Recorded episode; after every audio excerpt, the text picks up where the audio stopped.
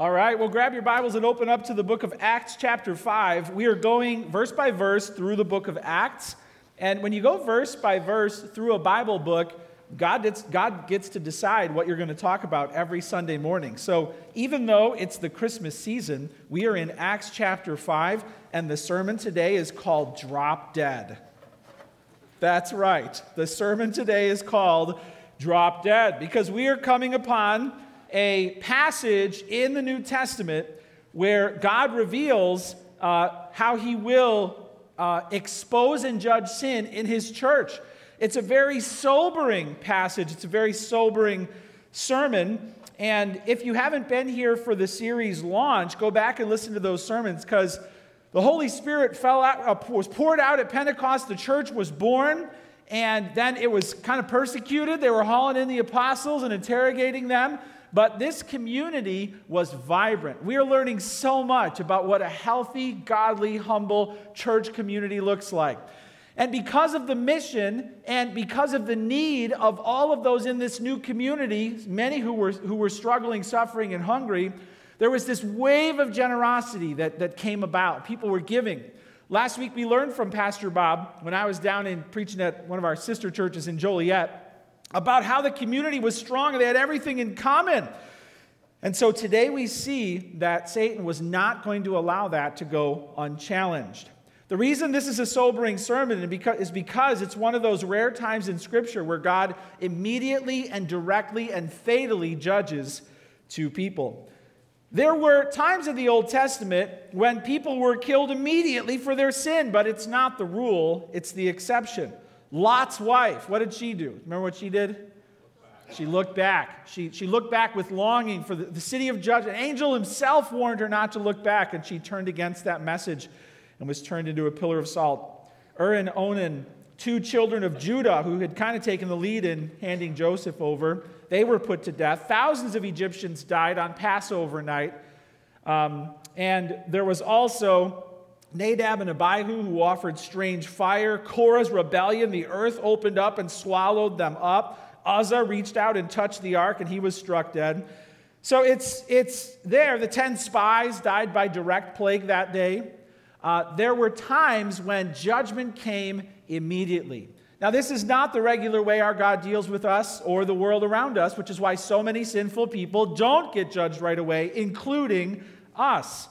And it's also very rare in the New Testament for God to immediately and severely judge sin, which makes Ananias and Sapphira's case so alarming because they were judged while offering their gift in the church in front of Peter himself. Today we're going to learn how to love God with all of our hearts, and we're going to learn how to fear God and turn from sin. Let's pray. Father, I pray through this jarring, alarming, confusing, disturbing story found in your word, that you would teach us to love you. The call is to love you because you loved us, to truly worship and serve you with all of our hearts. Love the Lord your God with all your heart, your mind, your soul, and your strength, and love your neighbor as yourself. That's what we are called to do and to be. Lord, help us also to fear you and to turn from sin because of this example we are given in Scripture. And we pray this in Jesus' name, amen. All right, so in Acts chapter five, let's back up a little bit and just read. It says in verse thirty-four of, of chapter four, there was not a needy person among them, for as many as were owners of lands or houses sold them, and brought the proceeds of what was sold, and laid it at the apostles' feet, and it was distributed to each as any had need. Thus Joseph, who was also called by the apostle Barnabas, which means son of encouragement, a Levite, a native of Cyprus, sold a field that belonged to him and brought the money and laid it at the apostles' feet. This wave of generosity was unbelievable. I mean, I'm talking eyebrows up, jaw on the table. You're, you're giving what today? And these people sold a land, sold a house, brought the, the amount in because they saw the mission. This was first generation. We've got a world to reach, and people need to hear about Jesus. And we've got people, this new community we're forming, five thousand suddenly are coming, and they're in need. Many of them would have been put out of the synagogue or put out of their family because they trusted Christ. Now we've got to take care of them. There's widows they're trying to take care of who maybe they were reliant on synagogue offerings, whatever, but this was disrupting their lives, and now the church was responsible to care for them. People saw this, and with genuine love for their brothers and genuine love for the Lord and genuine love for the world, gave generously without even having to be forced or asked. They just did it. It was a beautiful thing. But then there was this couple named Ananias and Sapphira who were looking around at everything, and they saw the people in need, and they saw the church, and they saw the mission, and, and they saw the apostles, and they saw these people who were being generous, and they made some decisions that would cost them their lives. Let's read what happened. But a man named Ananias, with his wife Sapphira, sold a piece of property. And with his wife's knowledge, he kept back for himself some of the proceeds and brought only a part of it and laid it at the apostles' feet. Now, the language here indicates that there was a commitment to give the full amount. So the keeping back, the holding back, means there was a, a promise or a pledge to sell and give the full amount, and then there was a decision to give only part of it. So understand, the problem is not they didn't give the whole thing. The problem is they said they were going to give the whole thing. They committed to giving the whole thing. Then they held some of it back. They laid it at the apostles' feet. But Peter said, "Ananias, why has Satan filled your heart to lie to the Holy Spirit and keep back for yourself part of the proceeds of the land? While it remained unsold, did it not remain your own? And after it was sold, was it not at your disposal? Why is it that you have contrived this deed in your heart? You have not lied to man, but to God." When Ananias heard these words, he fell down and breathed his last. And great fear came upon all who heard it. The young men rose and wrapped him up and carried him out and buried him. After an interval of about three hours, his wife came in, not knowing what had happened. And Peter said to her, "Tell me whether you sold the land for so much." And she said, "Yes, for so much." But Peter said to her, "How is it that you have agreed together to test the Spirit of the Lord? Behold, the feet of those who have buried your husband are at the door, and they will carry you out." Immediately she fell down at his feet and breathed her last. When the young men came in, they found her dead. And they carried her out and buried her beside her husband. And great fear came upon the whole church and upon all who heard of these things. Wow, wow, wow. We have a lot to discuss. First thing you can write down is this: what happened? What happened? There's notes in your bulletin. The context shows that there was a church that was thriving with one heart, mind, and soul. They had a big world to reach, huge gap between the rich and the poor. The hearts of the wealthy were ignited with love, saying, "Let's give big." Faith-stretching offerings were coming in. And jot this down: they committed to give a great offering. Ananias and Sapphira committed to give a great offering. It's not said how, but there was an understanding that they had made this commitment. There was probably an understanding publicly that they were going to give. As they were talking about selling it, there was this understanding. Peter miraculously learned of the change in the plan somehow, but he likely knew about the plan from the beginning. They committed to give a great offering. Wow! Here comes another extra large gift. That's what the church would have thought. It was a wonderful thing that they had planned to do. The Bible also clearly indicates if they had not done it, they wouldn't have done anything wrong. They could have kept it. They could have sold it and used the proceeds for themselves. There was no compulsion. There was no reason they had to do this. They were free. So they committed to give a great offering. Jot this down: they conspired to hold some of it back secretly. They conspired to hold some of it back secretly. Here's where they went wrong. They planned to act like they were giving it all, while taking some of it for themselves. We are also told that Satan was on the move. So there was a spiritual dimension behind this too. So they conspired to hold some of it back secretly. The idea is it was clearly wrong what they were doing. They knew it was wrong, which is why they hid it and why they lied and why they didn't tell anybody about the change. They conspired to hold some of it back secretly. They were tempted by Satan to do this, and they gave in. Jot this down. They lied, stole, and pretended. They lied, stole, and pretended. So they lied on the front end. Somehow there was a commitment made. We're going to give the whole amount. Then they lied in the process. Is this the full amount? Yes, this is the full amount. So they lied. They lied. Uh, they stole because this was a commitment they made. This, this was going to, uh, this was a commitment, and then they took from something they had committed to the Lord. So therefore, it was theft. It was misappropriation. It was fraud. They lied, they stole, and they pretended. They pretended. They acted like they weren't lying. They acted like they weren't stealing. So because of this, this was a capital offense in God's presence.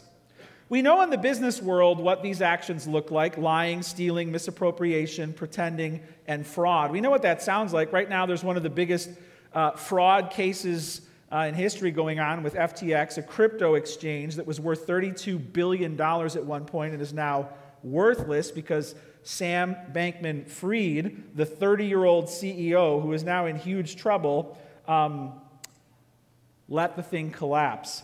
At least one billion dollars is missing, and there are billions more owed to creditors.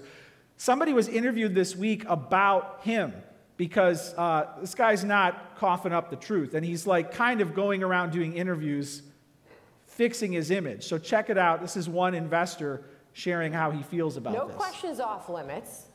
What would you ask him? Uh, I would ask you, well, why did you do this, right? And what gives you the right to do this? How do you have a, do you have a plan to get us our money back? Who is on your side? Well, why are you not in jail in the first place? This interview could have also taken place behind bars. There's a lot of questions I would have for the guy there. So, but we do know that he has an intention to defraud us. He has done a crime. He knows what he was doing. He was using users' fund without permission. I do not expect to get straight answers from an individual like that self.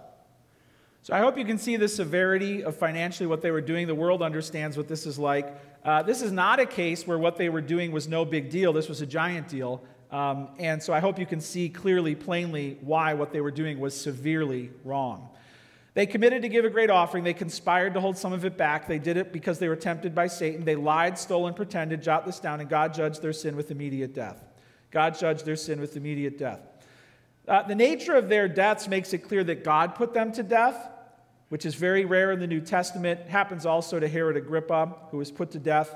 Uh, but very rare that God directly puts people to death like this. But it was clearly God in the passage who took their lives immediately on the spot. Hebrews ten thirty-one says this: "It is a dreadful thing to fall into the hands of the living God." So that's what happened. Now jot this down. Why did it happen? That's kind of what you and I want to know, right? Am I close to my last breath? Is God waiting to throw the lightning bolt down at me? This is not the God that I seem to read about very often in the New Testament. Why did it happen? Um, let's state the obvious. It does, at face value, at first reading, seem like it's an overreaction. Seems like it could be too harsh. I mean, let's face it. How come others didn't die? If anyone should have died on the spot, shouldn't it have been Judas?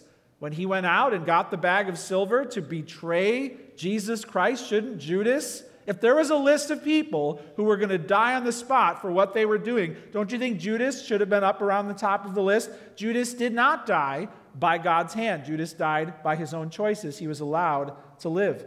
What about Caiaphas? What about Pilate?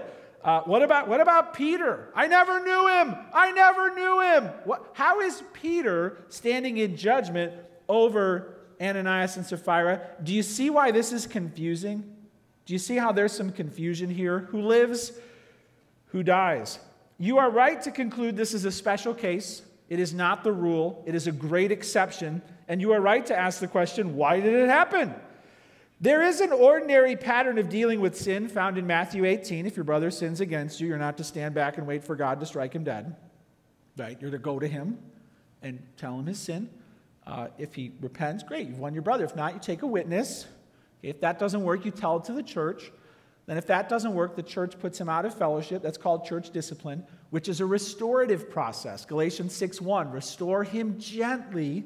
So God's heart, the rule, is to bring sin into the light, to increase the uh, pressure you're putting on the sinful person in the church.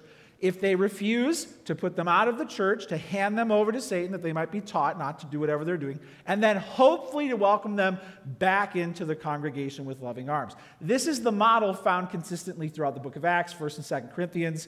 So there is a rule, and that didn't happen here. Therefore, this was an exception. Well, why did it happen? Jot this down. They lied to the Holy Spirit and tested God. They lied to the Holy Spirit and tested God. I think the easiest explanation of why this happened can be found in the book of Malachi. You can flip back there if you want, but I'll read it to you. Malachi was the last book in the Old Testament, written around four thirty B C. God's last message to the Old Testament saints was found in the book of Malachi. And in Malachi, the priesthood was corrupt, the worship was routine, divorce was widespread, social justice was lacking, and tithing was neglected. There were problems with the offerings. So in the book of Acts, these Old Testament passages were coming to life, okay? And this verse in Acts, Ananias and Sapphira, is Malachi three coming to life, okay? It was a fulfillment of Scripture. This is why it happened. They lied to the Holy Spirit, and they tested God. In Malachi three, verse two, it says of the coming of the Messiah, who can endure the day of his coming, and who can stand when he appears? For he is like a refiner's fire and a fuller's soap. He will sit as a refiner and a purifier of silver. He will purify the sons of Levi and refine them like gold and silver. And they will bring offerings in righteousness to the Lord. Then the offering of Judah and Jerusalem will be pleasing to the Lord, as in the days of old, as in the former years. Then I will draw near to you for judgment. Do you see? The offerings are being purified when the Messiah comes. It goes on to say this in verse seven. From the days of your fathers you've turned aside from my statutes and have not kept them. Return to me, and I will return to you, says the Lord of hosts. But you say, how shall we return? Will man rob God? Yet you are robbing me. But you say, how have we robbed you? In your tithes and in your contributions. You are cursed with a curse, for you're robbing me, the whole nation of you. Bring the full tithe into the storehouse, that there may be food in my house. Thereby put me to the test, says the Lord of hosts, if will not open, uh, if I will not open the windows of heaven for you and pour down for you a blessing until there is no more need. You should already be seeing the parallels. God says here, you're, you're, you're not putting me to the test in your giving. You're not giving your offerings, your tithes. The word tithe means ten percent. That's where the Israelites were to begin their giving. They weren't doing it, and God says, you're robbing me. This is the only place in the Bible where God says, put me to the test. Put me to the test. Give, and I will provide. And then it goes on to say, uh, if you look at verse fourteen, you have said, people, it is vain to serve God. What is the profit of our keeping his charge, or of walking as in mourning before the Lord of hosts? And now we call the arrogant blessed. Evildoers not only prosper, but they put God to the test and they escape. This is what God's people were saying. The arrogant are getting away with it. They're not giving. They're putting you to the test, and they're getting away with it. Do you see how this parallels how Ananias and Sapphira put God to the test? And then finally it says in verse sixteen, then those who feared the Lord spoke with one another. The Lord paid attention and heard them, and a book of remembrance was written before him of those who feared the Lord and esteemed his name, meaning God is keeping perfect track of who fears him and who doesn't. They shall be mine, says the Lord of hosts, in the day when I make up my treasured possession, and I will spare them as a man spares his son who serves him. Then once more you shall see the distinction between the righteous and the wicked, between the one who serves God and the one who does not. Heading back to the book of Acts chapter five, that passage just came into, into being. Will God discern who the righteous and who the wicked are? Will he purify his offerings? What about those who put God to the test with their money, with their offerings? Are they going to get away with it? The answer here is no, no, no. So we see the scripture being fulfilled because they were invited to put God to the test by giving, but instead they put God to the test by taking, by stealing. Therefore, they became the fulfillment of a tragic prophecy that they would have known about from when they were young. So they lied to the Holy Spirit and tested God. Jot this down. During an era of tremendous revelation. They lied to the Holy Spirit and tested God during an era of tremendous revelation. When there were greater periods of revelation in Scripture, there was a greater expectation of immediate obedience. Okay, so when the mountain of Sinai was on fire, you were told if you go touch it, you're going to die right now. Okay, mountain on fire, immediate repercussions if you disobey. So greater revelation brought greater and more immediate consequences. So this was an era of the fullness of revelation as Jesus had come down. And there were there was a greater expectation of immediate obedience because there would be higher stakes and faster judgment. The Israelites in the wilderness often died same day because they saw the pillar of fire. They saw the cloud of smoke. Moses' face glowed, and miraculous food came to them every day. If they messed with God, they paid with their lives because there was no excuse. So during an era of tremendous revelation, Ananias and Sapphira sinned. Jot this down. During an offering before the apostles. So they lied to the Holy Spirit, tested God during an era of tremendous revelation, during an offering before the apostles. So authority was given to the apostles, and it was unprecedented. Unprecedented. They could do miracles. They could work wonders. They could raise the dead. They could write the Bible. They, as authority figures, their names are going to be written on the foundation levels of heaven. The authority Jesus gave to them was unprecedented. So they sinned during an offering, which is in God's presence, before the apostles, which were God's ambassadors on earth. Therefore, their defiance and disregard was staggering. A little humor I will inject into the sermon here, just to give you a bit of a break from the gravity of it. Home Alone two is, of course, one of the most favorite and cherished Christmas movies of all time. And in Home Alone two, we'll put the picture up on the screen, Marv and Harry were deciding their next crime, and they decided to rob a children's toy store on Christmas. And here's the dialogue. There's nobody dumb enough to knock off a toy store on Christmas Eve. And then he says, oh, yes, there is. And here's what I would say. There's nobody dumb enough to steal from God in church in front, in front of an apostle after Jesus came and rose from the grave. Oh, yes, there is. Oh, yes, there is.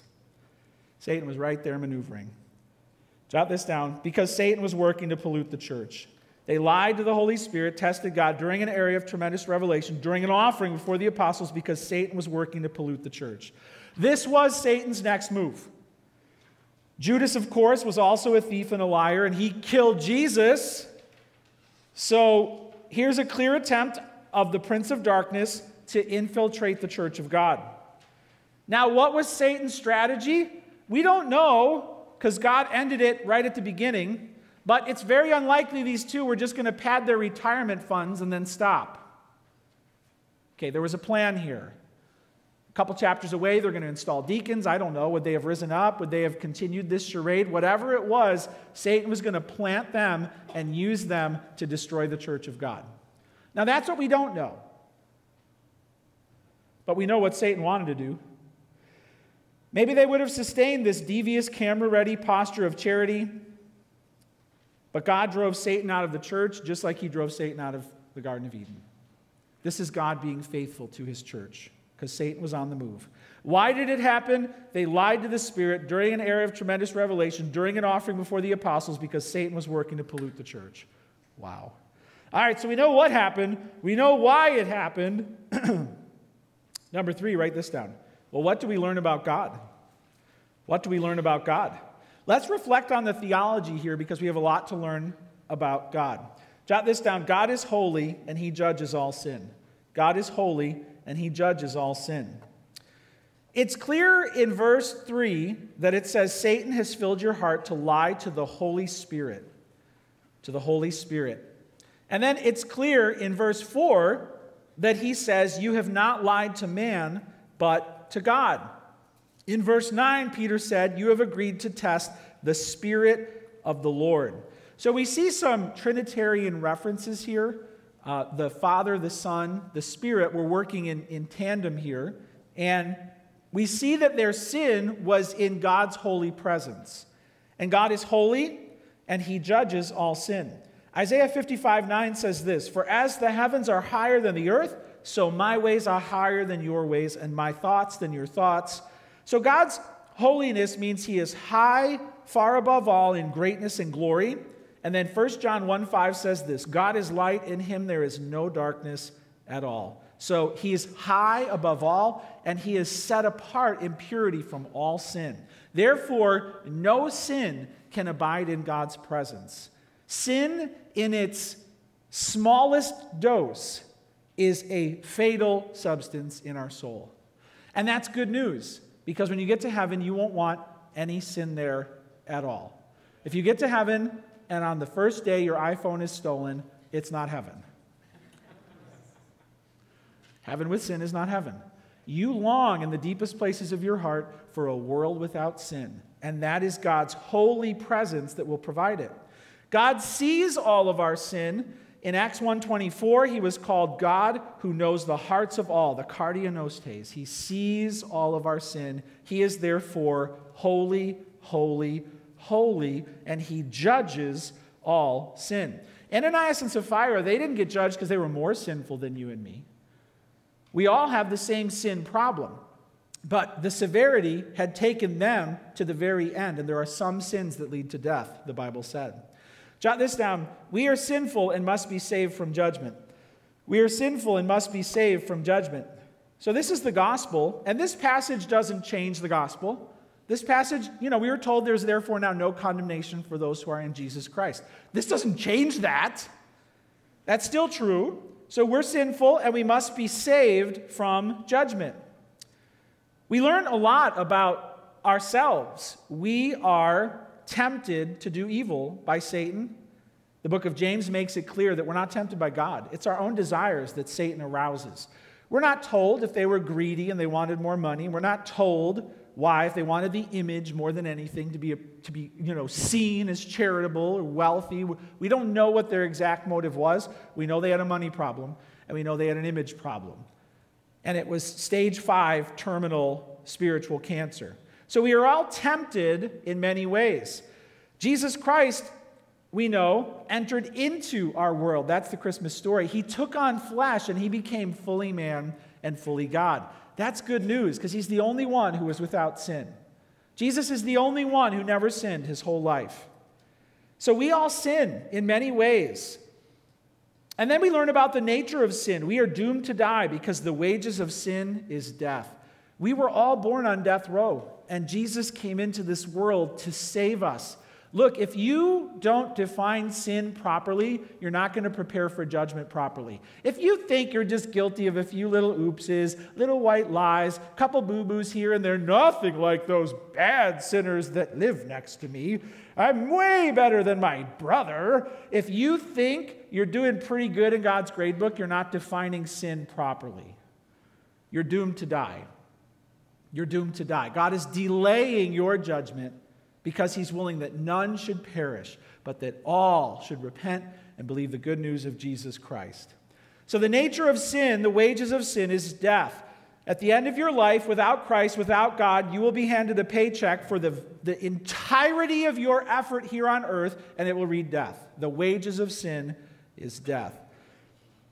But the gift of God is eternal life. We're working through several areas of theology here.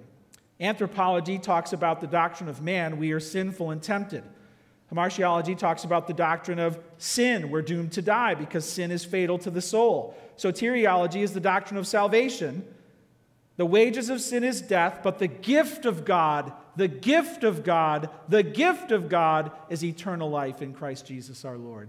Have you received the free gift of eternal life? God is willing that none should perish. You would be so wrong to read this story and to be like, oh my goodness, God's going to push the lightning button and kill me. No, no. He wants to save you. That's why Jesus came down. And to be saved is not, well, I'm going to be on my best behavior now. No, no, that's not it either. That's not it either. You're saved by a free gift from Jesus Christ. And that transforms your heart. And that that's what makes you want to love God. Before you think God should just be nicer, maybe you're still kind of feeling like God got a little carried away here. And Ananias and Sapphira, kind of a no big deal thing. Remember, we're all going to appear before God's judgment seat. They just got there sooner. You're going too. Second Corinthians five ten says, we will all appear before the judgment seat of Christ to give an account for the lives we've lived in the body. Every careless word will be brought into the light. The Bible says, for some men, their deeds go ahead of them into judgment, meaning it's clear why they went. For others, their deeds trail behind, which means once they get there, there will be surprises. We are sinful and we must be saved from judgment. That's what we learn about God. Jot this down. And the church must be protected from sin and Satan. So what are we learning about God? God is holy. He judges all sin. That's theology proper. Uh, we also learned in that that the Holy Spirit, lying to the Holy Spirit is lying to God. So that's the deity of the Holy Spirit. The Spirit is God, nature of God. We learned about ourselves. We're sinful and must be saved from judgment. And now the doctrine of the church, that's called ecclesiology. The church must be protected from sin and Satan, that's angelology. Lot of theology intersecting here. The first use of the word church, uh, ecclesia, is found here by Luke. And when it comes to the church of God, these are the people who were called out. Called out from darkness into light, called out from the kingdom of Satan into the kingdom of God. The church must be protected from sin and from Satan. Uh, we all sin, and in First John we're told, hey, if you say you don't have sin, you're a liar. But what do you do with it? You confess it, he's faithful and just to forgive you. Right? That's what we do. Confess your sins. Galatians six one, if the brother's caught in a sin, restore him gently. Right? Restore him gently. So you might say, well, I've got sin in my soul. Welcome to the club. Okay, that's what we're here for. But when it comes to sinning with a high hand, when it comes to clenching your fist and doubling down, when it comes to the bold, brazen, unbelievable, unthinkable, unfathomable sin like we read about today, that's going to lead to judgment. I will not let it go. In fact, I'm going to normalize it, glamorize it, standardize it. Now you've got a problem. The church has to be protected from this kind of sin. And from Satan. Satan is real. There's a spiritual realm. Right now it's filled with angels. Demons are fallen angels. There's plenty of them to go around the whole world. Satan is the prince of darkness. He's in charge of all of them, but he is under God's authority. He cannot do anything beyond what God allows him to do. That's good news. Satan and his demons were created for a good purpose, to be messengers of God, to be agents of uh, creation, to be messengers and servants in the church. And uh, they blew it, and they fell. So now he wants to destroy everything that's precious to God. That includes the church.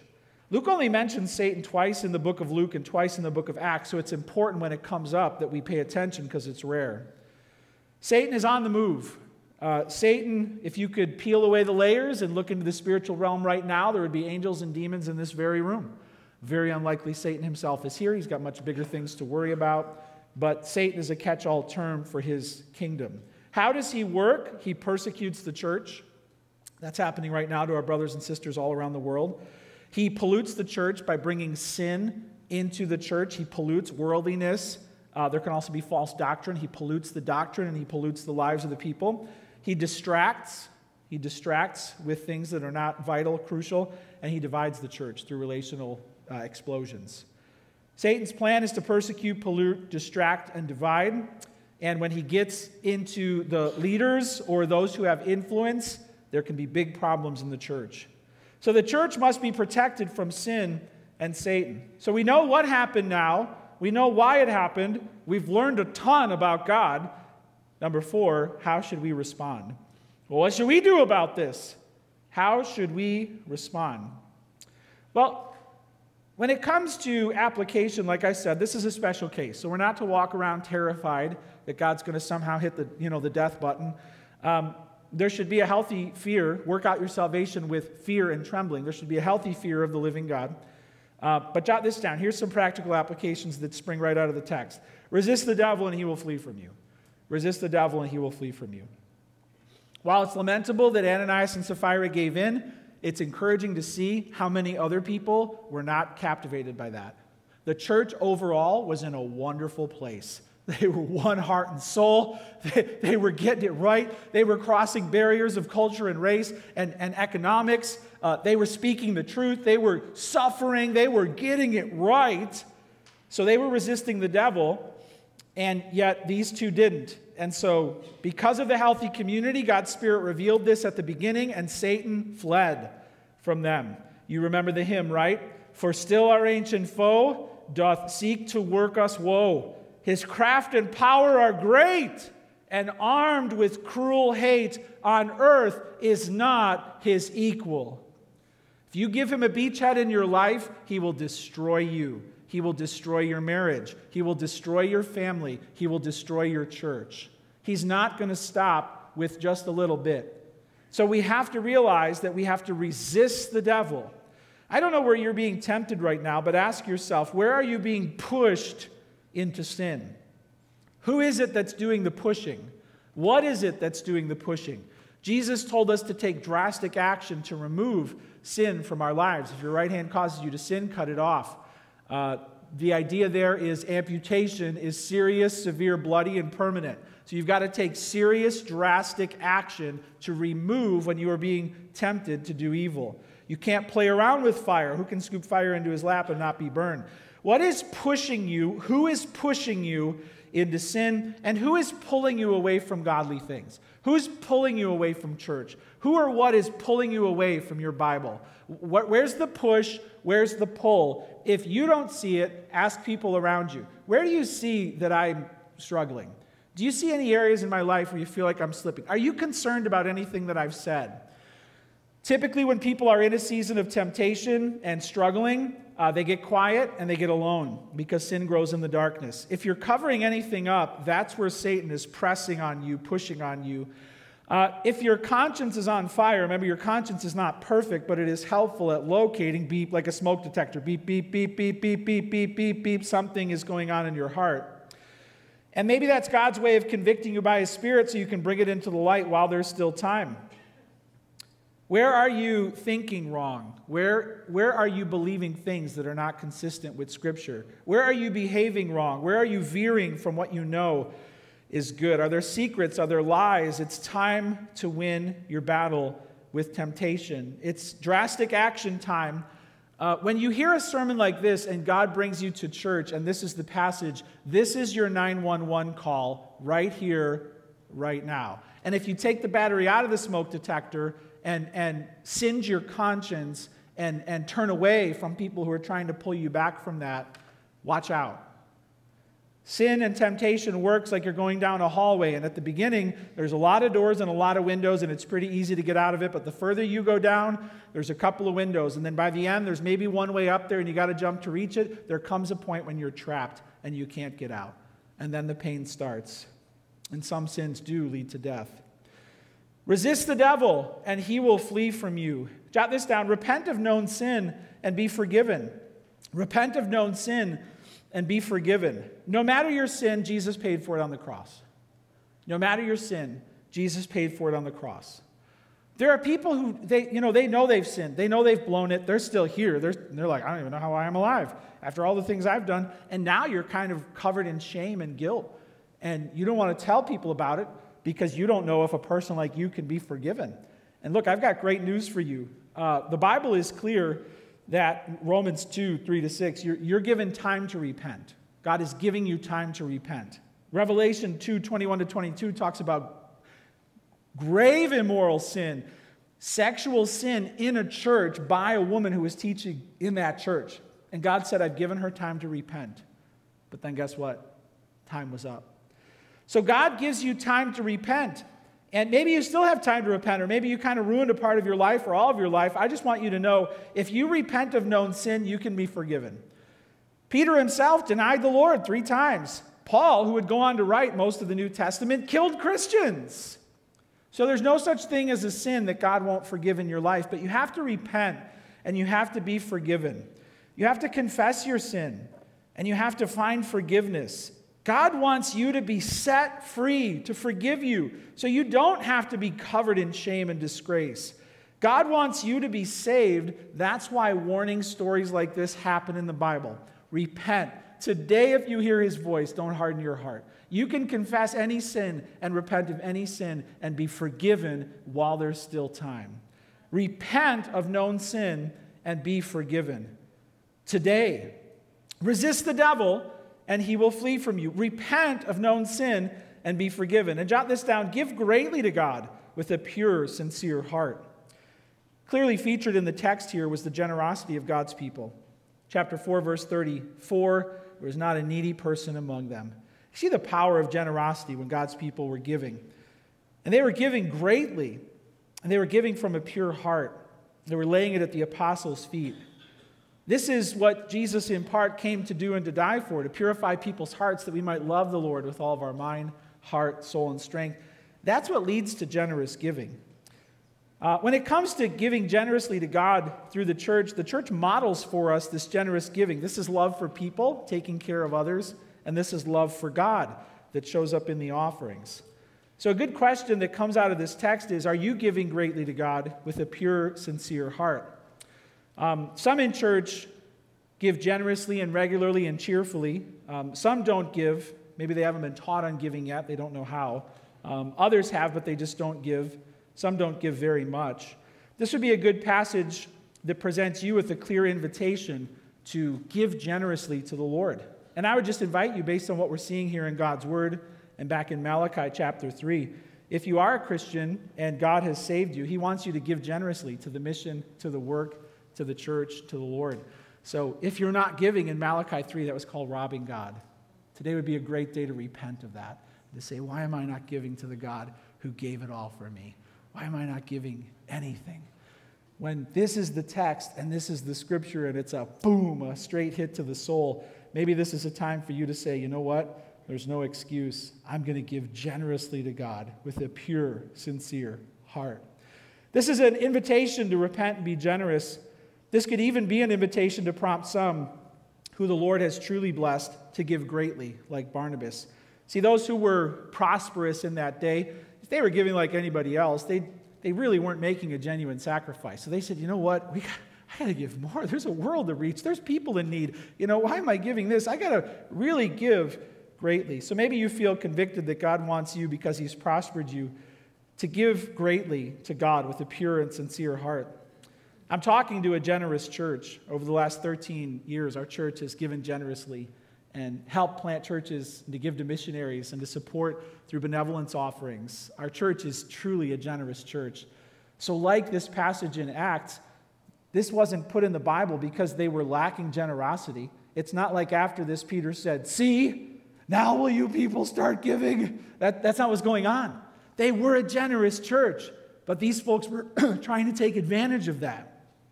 So I would just say, join in the generosity that you see in Scripture. Know that God sees your offering. Know that He sees the sacrifice. Jesus said of the widow, right? She put in just two small coins, more than anybody else that day. He sees the heart. He sees the sacrifice. Have a generous heart because you're fired up for the mission and you care for other people. Put God first in your giving. He says, put me to the test and see if I won't provide for you. This is how the church was growing. And I want you to know that what you invest in the kingdom of God will matter in a million years. And Jesus is worth every sacrifice we make to Him. Well, this is a heavy message, and it's really good for our church to hear it. What happened?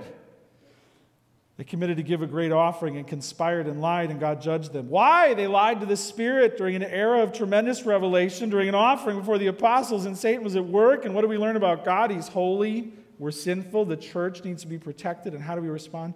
Resist the devil, repent of known sin, and give greatly to God. Hey, let's take all of this to the Lord in prayer right now. Heavenly Father, we are so grateful that in the Scripture you include warning passages like this.